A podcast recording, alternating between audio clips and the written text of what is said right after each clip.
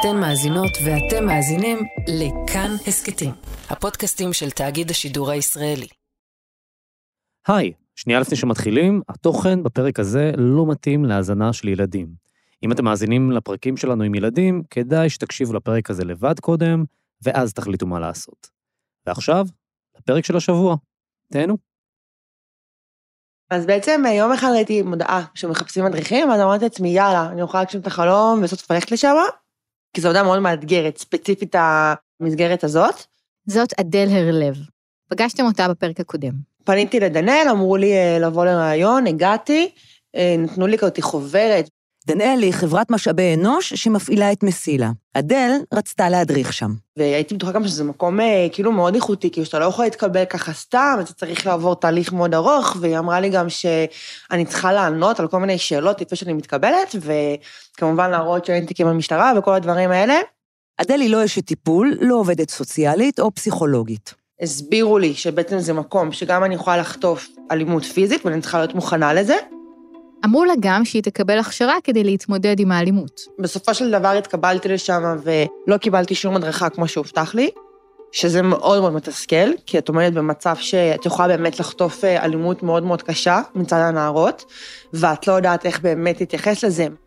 ולא עשיתי שום דבר מהמבחנים, כאילו לא עניתי על שום שאלה, או whatever, כמו שצריך. שאלנו אותה, אז איך בדקו שאת מתאימה לעבוד עם נוער בסיכון? זהו, זה בדיוק המחדל מבחינתי, שמרגיש שפשוט מקבלים שם מישהו שיש לו דופק. למיטב ידיעתי לפחות, להבדיל ממקומות עבודה שעכשיו אני נמצאת בהם, אפילו לא התקשרו לברר, כאילו, מקומות אחרים, המלצות, שום דבר. אה, ברגע שפשוט אמרתי שאני בתחום הזה ואני מאוד מתחברת ואני מאוד רוצה, אז פשוט קיבלו אותי.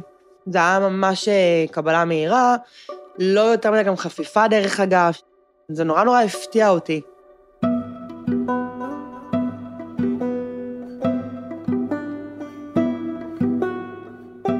היי, אתם ואתן על חיות כיס, אני צליל אברהם. ואני קרן נויבך. וזה הפרק השני של סדרת הבת של חיות כיס, בית בקצה המסילה. סדרה שמספרת את הסיפור של הילדים הכי פגועים במדינת ישראל, ואיך המדינה מטפלת בהם.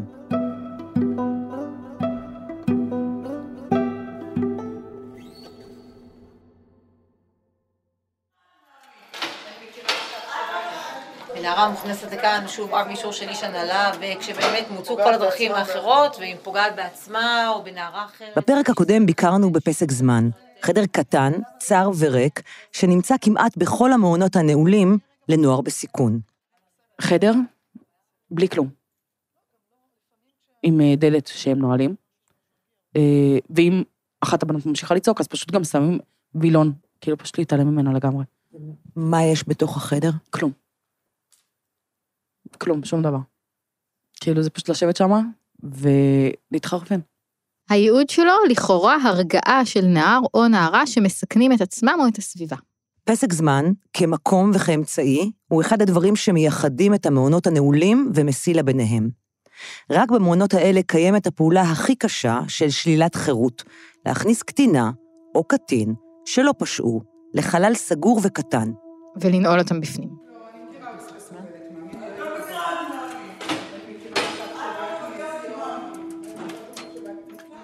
ומי שמקבל את הכוח לעשות את זה הם אנשים צעירים, לרוב מלאי כוונות טובות, אבל חסרי הכשרה, עובדי קבלן, בשכר נמוך.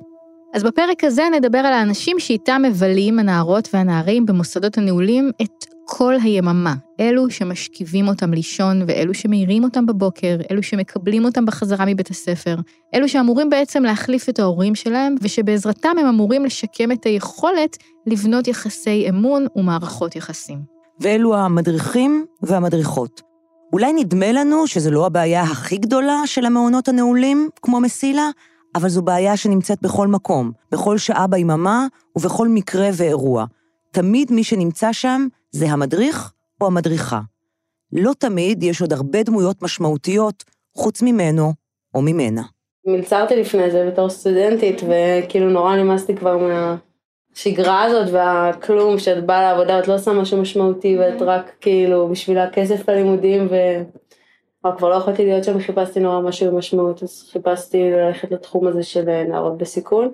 זו שחר זיגנר, היא מדריכה במעון מסילה. לא ידעתי כלום, לא ידעתי גם שזה הקצה של הקצה, הרכזת מעון שהייתה פה לפני דנה, אז כאילו בדיעבד אחרי שכבר הייתי איזה חצי שנה בעבודה ודיברנו כזה על הרעיון, היא אמרה לי כן, ראיתי שאת לא מבינה ואין לך מושג לאן את נכנסת. פגשנו אותה בביקור השני שלנו במעון, אחר צהריים קריר של הרי ירושלים, אנחנו יושבות בחדר קטן שמשמש את מנהלת משק הבית של המעון. תמיד הייתי סביב החינוך וה... והטיפול, בתנועות נוער, והדרכתי בכל מיני מסגרות אחרי הצבא. אוהבת אתגרים, אני מניחה. הארדקור, זה ממש הארדקור. שחר בת 26, היא למדה חינוך ומוזיקולוגיה, היא מרשימה ומדברת באהבה גדולה למה שהיא עושה. בתור מדריכה, שחר מאירה את הנערות בבוקר, פוגשת אותן כשהן חוזרות מהלימודים, מתפעלת את סדר היום שלהן, דואגת שיאכלו את ארוחת הערב, שיתקלחו ושילכו לישון. היא עושה איתן שיחות לסיכום היום, ואז כיבוי אורות. לילה טוב. היא ממש מגדלת אותן, היא עושה את העבודה היומיומית שעושים אבא ואימא. והיא בסך הכל שנה וחצי במעון. שנה וחצי זה נחשב ותיק, כאילו אני הכי ותיקה בצוות, זה כבר, זה גם אומר איזשהו משהו על, ה, על המורכבות ועל העבודה עצמה.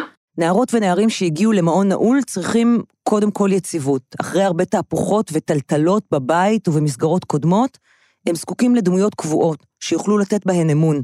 אבל הם לא מקבלים את היציבות הזו, כי מדריך נשאר בממוצע תשעה חודשים בתפקיד, לא יותר. זה הנתון העדכני. ונוסף על זה, אף פעם אין מספיק מדריכים. הזכרנו את חברת דנאל שמפעילה את מסילה. דנאל זכתה במכרז להפעלת המעון, ולפי המכרז צריכים להיות 12 מדריכים לכל קבוצה של נערות או נערים. בכל משמרת, ארבעה מדריכים. אבל כשביקרנו במסילה, היו רק חמישה מדריכים לכל קבוצה בסך הכל, ורק שניים בכל משמרת, פחות מחצי מהתקן. אנחנו תמיד מדברים על זה שבחינוך, בבריאות, חסרים תקנים, אבל פה זה לא שחסרים תקנים, פשוט אין מספיק אנשים שירצו לבוא לעבוד בעבודה הזו. לא בשכר הזה ולא בתנאים האלה. יש פה תקופות שהיינו, אה, אני אומרת ארבעה וחצי מדריכים, כי היה אחד שלא כל כך היה. היינו ארבעה וחצי מדריכים, וזה היה נורא נורא קשה והמון. כאילו היה לי שבוע של אה, שש משמרות בשבוע. זה המצב גם במוסדות אחרים של משרד הרווחה.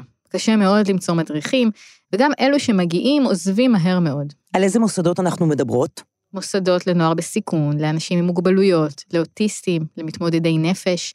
בכולם יש את התפקיד של מדריך שעושה את העבודה היומיומית, ומקבל בשבילה שכר מאוד נמוך. אז שאלנו את שחר, איזה הכשרה אתם מקבלים? זה לא שאת עושה קורס, חודש עכשיו, לומדת על הטראומה, וזה, ונכנסת. את, נכ... את ישר כאילו בתוך המים, ואת לומדת תוך כדי, וההדרכות הן מתקיימות, אבל זה לא, סתם דוגמה, אמ, לפני כמה שנים טובות, אז התמיינתי לאלעל אחרי הצבא. ושם היה קורס, את יודעת, יש איזה קורס כזה חודשיים, ולומדים אותך את כל, וסתם, בשביל להיות כאילו בשירות לקוחות של אלעל, אז מן הראוי שגם לפה יהיה איזשהו קורס אה, הכנה. אה, לגמרי. כמעט שני מאפיינים. ברור, לא, אפרופו מרכז מסר שהיה, זה בדיוק זה, זה בדיוק זה, זה הסימולציות. מי ששומעים אותה אומרת ברור ברקע היא נועה אנוך, המפקחת על מעון מסילה במשרד הרווחה. היא מאשרת לנו שבמשך לפחות שנתיים, המדריכים של המעון הכי מורכב בארץ לא קיבלו הדרכות בכלל. אכן לא היו הדרכות. אה, מה שקורה כרגע, בעצם בצורה מדהימה, זה שיש אה, אה, השקעה מאוד גדולה וגם אמירה מקצועית מאוד ברורה שכולם צריכים לעבור הדרכות. שזה משהו שחיכינו לו וייחלנו לו ולא הבנו איך יכול להיות שזה לא קורה. ההכשרה העיקרית שמדריכה חדשה במסילה קיבלה עד לא מזמן, זה מה שנקרא תצפית. בין 4 ל-8 שעות, שבהן היא נמצאת במעון עם מדריכות ותיקות ורואה מה קורה שם. ואם יש כימיה עם הצוות, היא נכנסת לעבודה. בתוך זמן קצר, היא צריכה להחליט, למשל, אם להכניס נערה לפסק זמן. אם היא חותכת בנונשלנטיות את הידיים שלה, אז היא לא, כאילו סבבה, אז נכבוש אותה, ניקח לה את המשהו שהיא אה, זה, ונדבר איתה, ונצא לעשן את הסיגריה, אבל זה לא תמיד מצריך פסק זמן. למעשה המדריכה לומדת תוך כדי תנועה. אבל אם היא מרביצה לנערה אחרת או לאיש צוות, והיא בטירוף שאנחנו לא רואים דרך אחרת, אז היא צריכה כאילו רגע פסק זמן להיכנס ל-20 דקות, להירגע רגע. בכל זאת את עושה פה שימוש בכלי טיפולי מאוד קיצוני. את לא אשת טיפול, את לא קצת, קצת רועדת לחייל לפני? ברור שזו סיטואציה גם קשה לנו. אנחנו גם תמיד אומרות לנערות, זה ממש כאילו לא כיף לנו. ויש החזקות שאת צריכה רגע, אחרי ההחזקה, את צריכה איזה רגע עם עצמך רגע, או סיגריה, או רגע לנשום, כי, כי, כי זה קשה. אז מדובר בעבודה סוחטת רגשית ופיזית, שהשכר עבורה הוא בין 30 ל-40 שקלים בשעה, וצריך ממש לרצות את זה כדי להישאר בה. איזה בן אדם שפוי יקום בבוקר ויקח בחשבון שצריך לקבל מכות בעבודה? זה לא נורמלי, זה לא הגיוני. כאילו, בכל מקום עבודה אחר, את יודעת, הייתי תובעת את המקום, וכאילו אין מצב כזה שאת באה לעבודה שלך ואת מקבלת מכות, ואת אה, כל כך, אה, כאילו, עמוסה רגשית מכל מה שקורה פה לפעמים. זה מה ששובר אנשים, המכות? אני לא יודעת אם המכות כמו האינטנסיביות וזה שקשוח פה, כששאלנו על טיפולים ועל הכשרות, הצוות של מסילה הסביר לנו שכל השהות במעון היא שהות טיפולית. כל אינטראקציה בין נערה למדריכה או לכל איש צוות אחר הן חלק מהטיפול. אבל אם המדריכות חסרות הכשרה טיפולית, איך זה יכול להיות קשר טיפולי? אני לא חושבת שאפשר להגדיר את זה חלק מטיפול. ושאלנו איזה טיפול מאיש מקצוע, איש טיפול, הנערות כן מקבלות. אז זה פרט ממש מעניין. בשנים האחרונות היה במסילה תקן של פסיכולוגית אחת. היא הייתה מגיעה למסילה פעמיים בשבוע, אבל היא לא נפגשה עם הנערות. היא בכלל לא טיפלה בנערות. היא נפגשה רק עם המדריכים והמדריכות למה שמכונה פגישות הדרכה. ויש גם נוהל של מפגש שבועי של כל נערה עם עובדת סוציאלית, אבל לא ממש ברור עד כמה הנוהל הזה מיושם בשטח. זה פשוט מטורף בעיניי. יש מעון נעול, המטרה שלו היא לטפל בנערות כל כך פגועות, שצריכות טיפול יומיומי, הן כל כך צריכות אותו שמוכנים לנעול אותן שם כדי שהן יקבלו אותו כל הזמן. והן לא רואות פסיכולוגית בכלל, אז למה הן שם? מה ההצדקה לשים אותן שם אם הן לא מקבלות טיפול? אני יכולה לקבל איכשהו את הרעיון שצריך פסק זמן וצריך נעילה וצריך את כל הכפייה הזאת, לצורך תהליך של טיפול והבראה שאין דרך אחרת לעשות אותו. אבל אם אין טיפול, בשביל מה כל זה? צריך לומר בהגינות, אלה, המנהלת החדשה של מסילה, עשתה ועושה מאמץ לשנות את זה. לפני מספר חודשים גויסה פסיכולוגית שהתחילה לעבוד עם הנערות. אליה הצטרפו שתי פסיכולוגיות נוספות בימים אלו ממש. אבל שנים, שנים זה לא היה המצב. ואלה מעידה בכנות שהיה לה קשה מאוד למצוא פסיכולוגיות שהסכימו לבוא ולעבוד במסילה.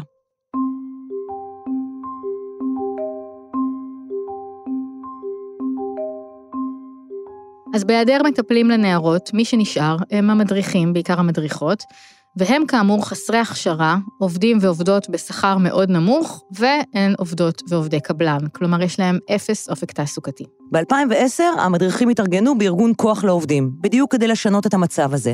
הם הקימו ועד, הכריזו על סכסוך עבודה, ובשנת 2012 הצליחו לאחר מאבק ארוך לחתום על הסכם קיבוצי ולהעלות את השכר שלהם. תשעה חודשים הם נלחמים. האנשים שאמונים על דאגה לשלומם שלומם של הילדים לא דואגים להם. ולכן אנחנו פה מפגינים מול הרווחה, לנסות להעיר אותם. זה החזיק כמה שנים, אבל אז ב-2017 קרה מה שקורה מדי פעם בשירותים שהם מופרטים, נגמר המכרז. העמותות שבהן אותם מדריכים עבדו, עמותות אותות ועינב, הפסידו ברוב המכרזים, ובמקומן התחילה לנהל את המעונות חברה בע"מ, חברה מסחרית, שנסחרת בבורסה למטרות רווח, חברה שכבר אמרנו את השם שלה קודם, דנאל.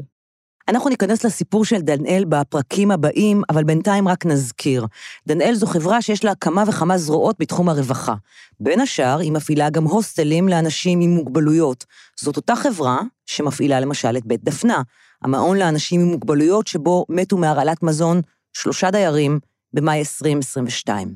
כיוון שההסכם הקיבוצי של המדריכים שהתאגדו אז בכוח לעובדים לא היה מול משרד הרווחה, אלא מול מי שבעצם זכה במכרז והפעיל את המעונות, שאלה העמותות, ברגע שהעמותות הוחלפו, ההסכם איתם כבר לא היה בתוקף. מבחינת דנאל, המפעילה החדשה, להסכם אין שום משמעות משפטית, והיא בחרה את מי לגייס ובאיזה תנאים. המדריכים היו צריכים להתחיל את כל המאבק על התנאים של העבודה שלהם מההתחלה. זאת המשמעות של ההפרטה של השירותים האלה. העובדים הם עובדי קבלן, עובדי חברת כוח אדם בשכר נמוך ועם תחלופה מהירה. עובדים שאין להם שום אופק מבחינת הסיכוי לשפר את התנאים שלהם. אז מה הפלא שזו עבודה זמנית עבור רובם? מקסמי ההפרטה. גם משרד הרווחה, אגב, לא לגמרי עצמאי בהחלטות שלו על שכר המדריכים. כי הוא כמובן נתון למרות של אגף התקציבים באוצר. ושם לא מעוניינים להעלות את שכר המדריכים, כיוון שלא מדובר רק במדריכים במעונות הנעולים, או רק במוסדות חסות הנוער. יחד איתם יעלה השכר גם במעונות לאנשים עם מוגבלויות, או מתמודדי נפש, או אנשים עם אוטיזם, או מעונות של משרד הבריאות, וכל אלה ביחד אלה הוצאות גדולות מאוד למדינה. הם מעוניינים לבדוק קודם אם העלאת שכר תביא כוח אדם איכותי יותר, או עובדים מתמידים יותר, ולצורך כך הם הקימו ועדה יחד עם משרד הרווחה לבחינת מעמד המדריך. ועדה? למה לא? יש לנו זמן.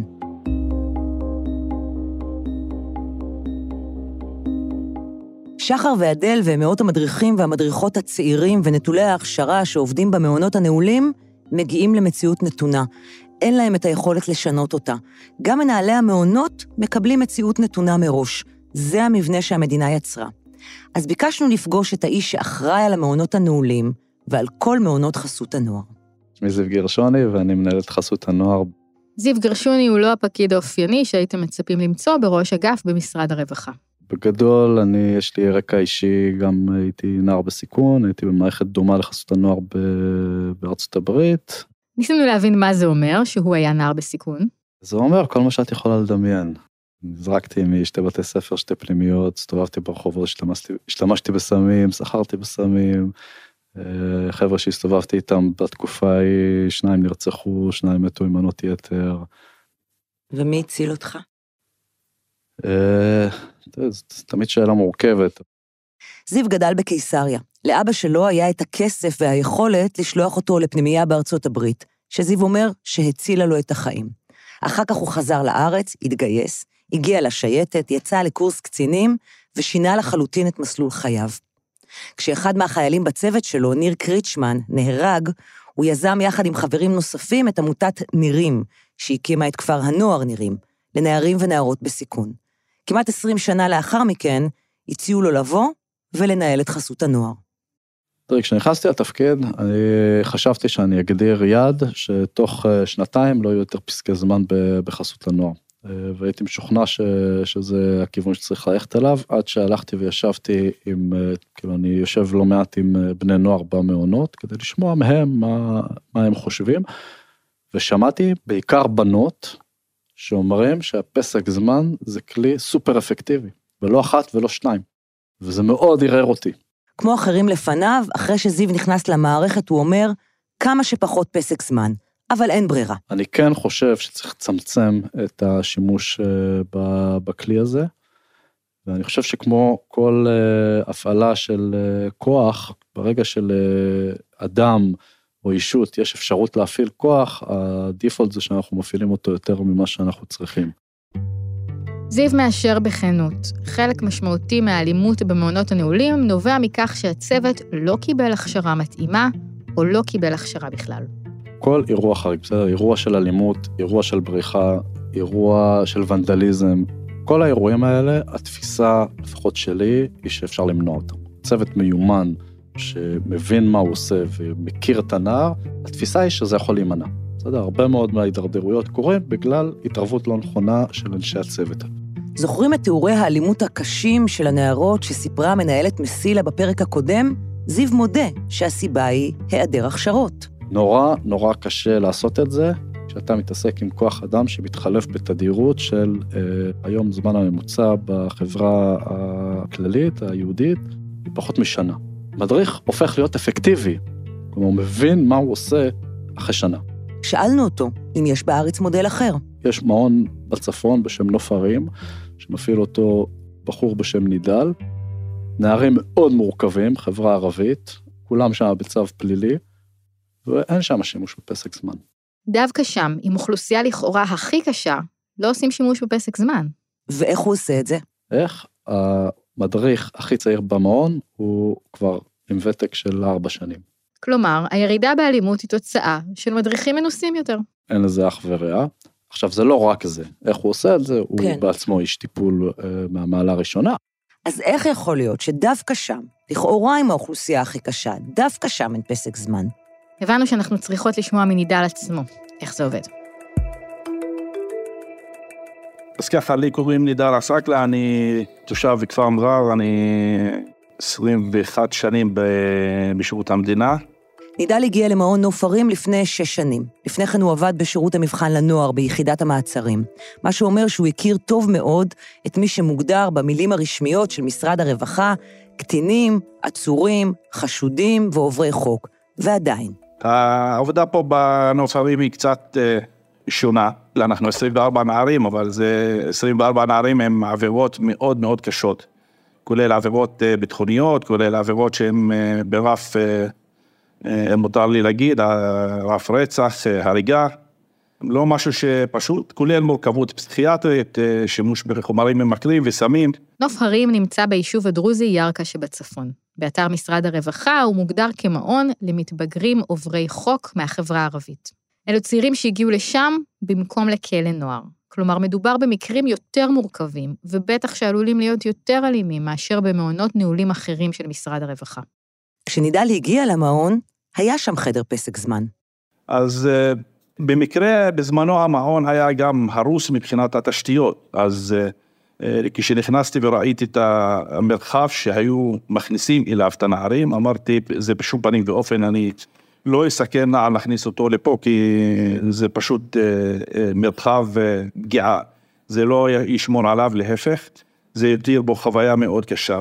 זה התחיל כאילוץ והפך לתפיסה טיפולית. כן, היה מרחב. אני אה, ראיתי את המרחב הזה.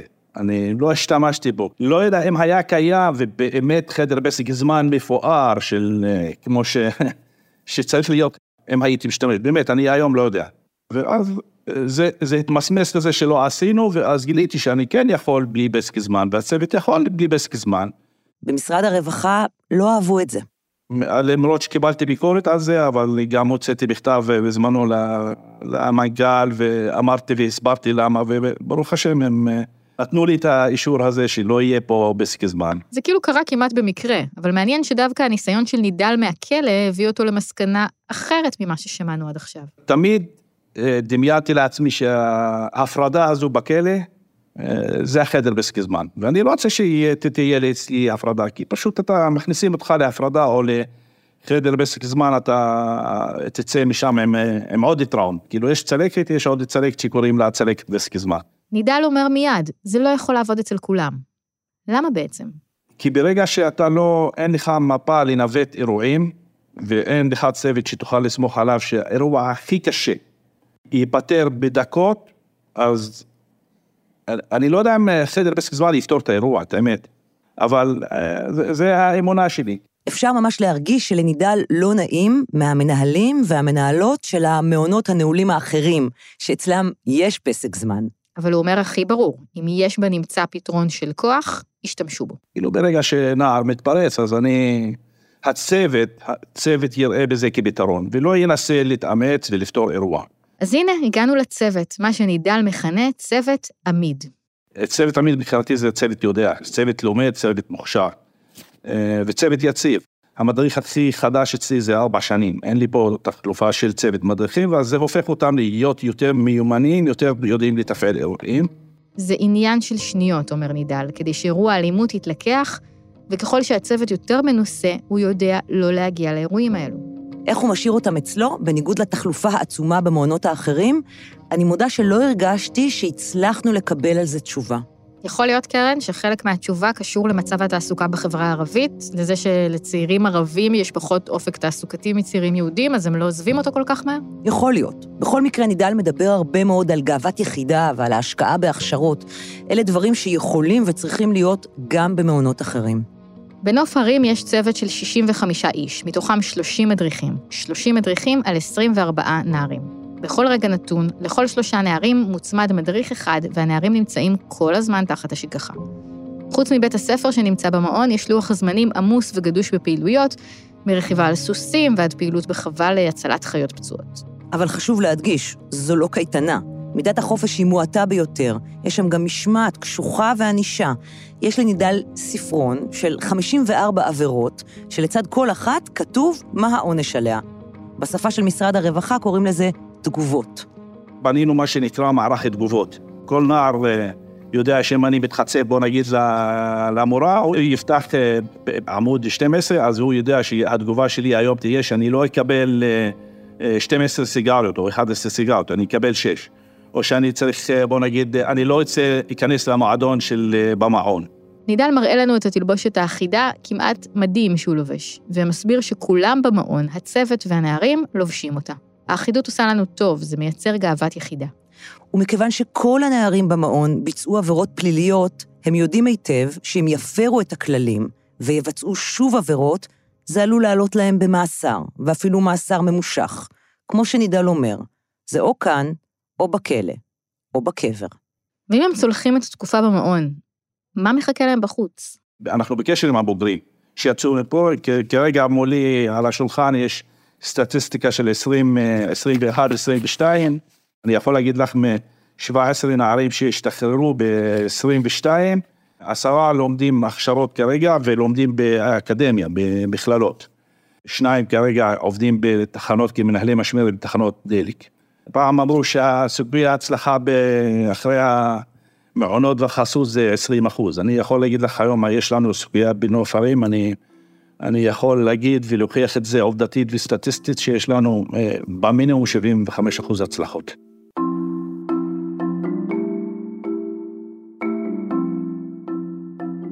יש משהו מעט מבלבל במודל של נידל. מצד אחד השגחה מתמדת, מדים, חוקים נוקשים, ענישה. מצד שני, אין פסק זמן ויש אמונה גדולה מאוד בדיבור עם הנערים ובאפשרות למנוע הידרדרות לאלימות.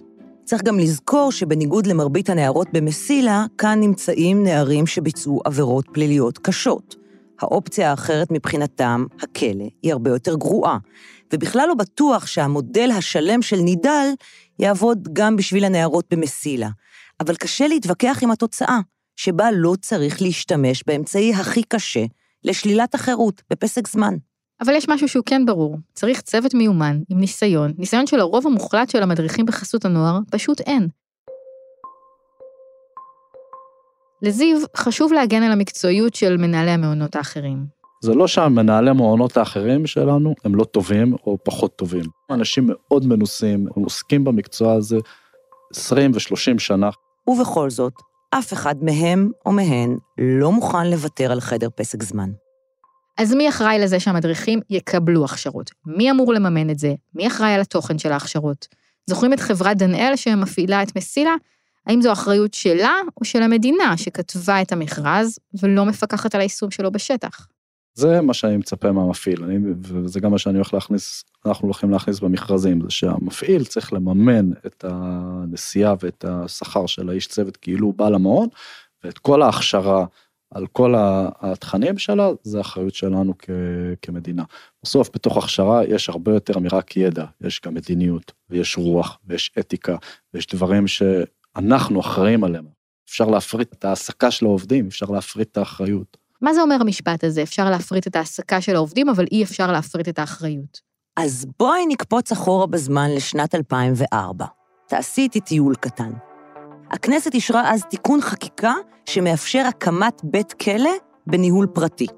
מיד הוגשה עתירה לבג"ץ, וב-2009 נשיאת העליון אז, דורית בייניש, יחד עם שבעה שופטים נוספים, פסקה שבעצם העברת הסמכויות הפוגעניות שכרוכות בהפעלת בית סוהר לזכיין פרטי שפועל למטרות רווח, יש פגיעה לא מידתית בכבוד ובחירות של האסירים. ובמילים פשוטות, אסור שחברה פרטית תשלול חירות. ואיך זה קשור אלינו? באותה שנה שרצו להפריט את בתי הכלא, ב-2004, התקבלה החלטה להפריט גם את המעונות הממשלתיים, כולל את המעונות הנעולים. אז בג"ץ בתי הכלא הפך את זה בעצם למורכב עד בלתי אפשרי. כי כמו שאנחנו יודעות, המעונות הנעולים, גם הם שוללי חירות, מעצם מהותם. אז אם המדריכים האלה הם עובדי קבלן ולא עובדי מדינה, באיזה זכות בדיוק הם יכולים להכניס נערה לפסק זמן ולשלול את החירות שלה? את שואלת כרגע לא האם זו חברה פרטית, אלא איך יכול להיות שאנחנו עושים מיקור חוץ למעון שבקצה שוללים חופש. לי זה נשמע כמו הפרטת בתי הכלא בעצם. מה ההבדל? נכון, אז בגלל הבג"ץ של בתי הסוהר, השדרה הניהולית במעונות הממשלתיים היא שדרה ניהולית ממשלתית, בסדר? מי שנמצא שם ומנהל את המקום ומקבל את ההחלטות וכו', זה עובדי מדינה. פשרה ישראלית אופיינית. האחריות לנעול היא עלינו, על עובדי המדינה, אבל הביצוע יכול להיות של עובדי הקבלן. הם יכולים להיות עובדים של עמותות או של חברה פרטית, כמו דנאל, שזו החברה שמפעילה היום את מסילה ועוד חמישה מעונות נעולים נוספים. מה היה הרווח של דנאל ב-2022, צליל?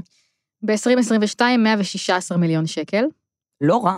פחות או יותר כמו רשת סופרמרקטים בינונית. אבל ככה נשמר הדבר שלפעמים נדמה שהוא הכי חשוב למדינה. היא לא המעסיקה של מרבית העובדים במעונות. פחות תקנים של משרד הרווחה, פחות עובדי מדינה. אני חושב שצריך לתת יותר, ואם היה אפשר, אני חושב שהיה צריך לתת יותר. כי באמת האנשים האלה, מה שהם עושים, זה לא פחות חשוב ממה שהרבה אנשים אחרים עושים, בסדר, בבתי חולים, אה, במערכת החינוך, ואולי גם בצה"ל. והפערים בין מה שהם עושים לבין מה שמבחינת התגמול שלהם הוא, הוא פער בעיניי לא סביר. יחד עם זאת, יש פה מערכת עם הרבה מאוד שיקולים. בסדר, כל שקל, כל שני שקל שאתה מוסיף אה, לשכר של מדריך, יש לזה השלכות רוחב אדירות, ולכן אני גם נורא מבין את המדינה.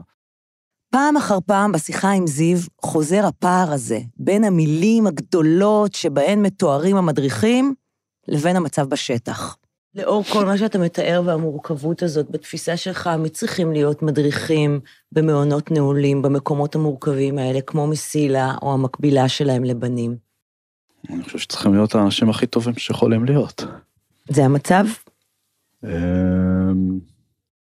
תראה, אני חושב שכל מי שבא לעבוד בחסות לנוער אה, זה אנשים מיוחדים, אני רוצה להאמין ככה. סליחה, אבל עם התואר אנשים מיוחדים, לא הולכים למכולת. התקציב שהמדינה מקצה למעונות הנעולים הוא 169 מיליון שקלים בשנה. בסוף, הסירוב של המדינה להוציא עוד כסף על שכר והכשרות למדריכים, גורם לכך שבני הנוער במוסדות הנעולים מקבלים כוח אדם פחות מיומן. וכוח אדם פחות מיומן, כמו שאומרים זיו ונידל, יפנה מהר יותר לשימוש בענישה אלימה וטראומטית. החיסכון של המדינה מתרגם בסופו של דבר לפתרונות מהירים ופוגעניים, כמו הפסק זמן.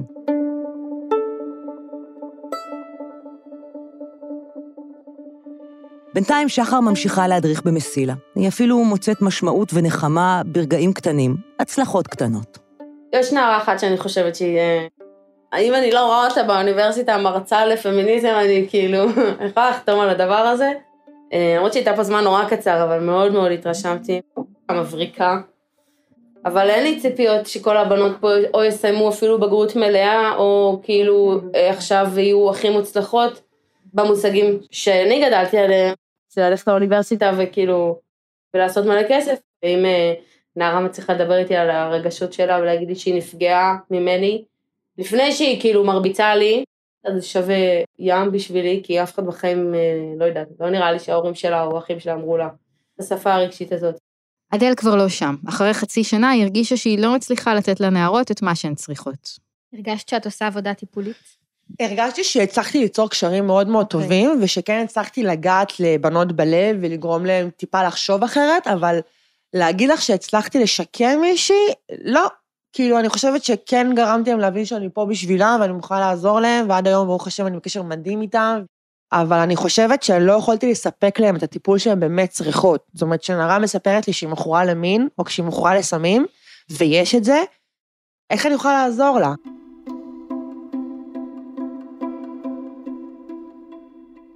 אז זה הסיפור של המדריכות והמדריכים. אבל מעבר להיעדר ההכשרה, השכר הנמוך והעובדה שהם עובדי קבלן, נדמה שאף אחד בחסות הנוער לא שואל שאלה הרבה יותר גדולה. למה בעצם נערה או נער שעברו אלימות והתעללות, ושלא עברו עבירה פלילית חמורה, נענשים בכך שנועלים אותם, כאילו שהם עשו משהו לא בסדר? ומי בעצם קבע ומתי שנעילה זו דרך לטפל בנערות עם פוסט-טראומה מורכבת, שרובן עברו פגיעה מינית? האם מישהו באמת בדק שזה עובד, שהמצב שלהן באמת משתפר כשהן שם? ומתי הנושא הזה נבדק בפעם האחרונה? במקום להתמקם אה, סמכותני וכופה ולהגיד, אם את רוצה להיות חלק מהמסגרת, את צריכה לשתף פעולה עם הטיפול, לא לעשן סמים, אה, בין שבע לשמונה יש תורנויות, בין שש לשבע יש קבוצה טיפולית, לא, בדיוק הפוך. וגם, מה קרה כששר הרווחה חיים כץ הודיע בוקר חורפי אחד שהוא רוצה להלאים את המוענות לנוער בסיכון. ואחד המטרות ששמנו זה למנוע או להחזיר חזרה את כל חסות הנוער והטיפול בנערים האלה אה, לידי מדינת ישראל. רגע, רגע, הלאמה? ממתי מלאימים פה שירותים? שאלה מצוינת שיש לה תשובה מאוד מפתיעה. אין לי דרך אחרת להגדיר את מה שקרה בסיפור הזה. אז גם על זה בפרקים הבאים.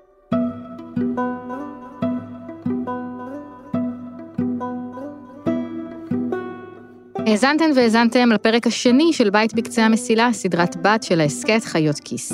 העורך שלנו הוא תומר מיכלזון, עורך הסאונד הוא אסף רפפורט, המפיקה שלנו היא ליהי צדוק. תודה לנדב ניר שסייע בעריכה. תודה מיוחדת למאיה קוסובר, שליוותה אותנו לאורך כל העבודה על הסדרה הזו. תודה גם לנופר משה פרדו ולדנית שוקרון ידידיה על העזרה בתחקיר. במערכת חיות כיס חברים גם אלונה מיצי ושאול אמסטרדמסקי. הפרק הבא בסדרה יתפרסם בעוד שבוע. תודה רבה, קרן נויבך. תודה רבה, צליל אברהם, ותודה לכם שהאזנתם.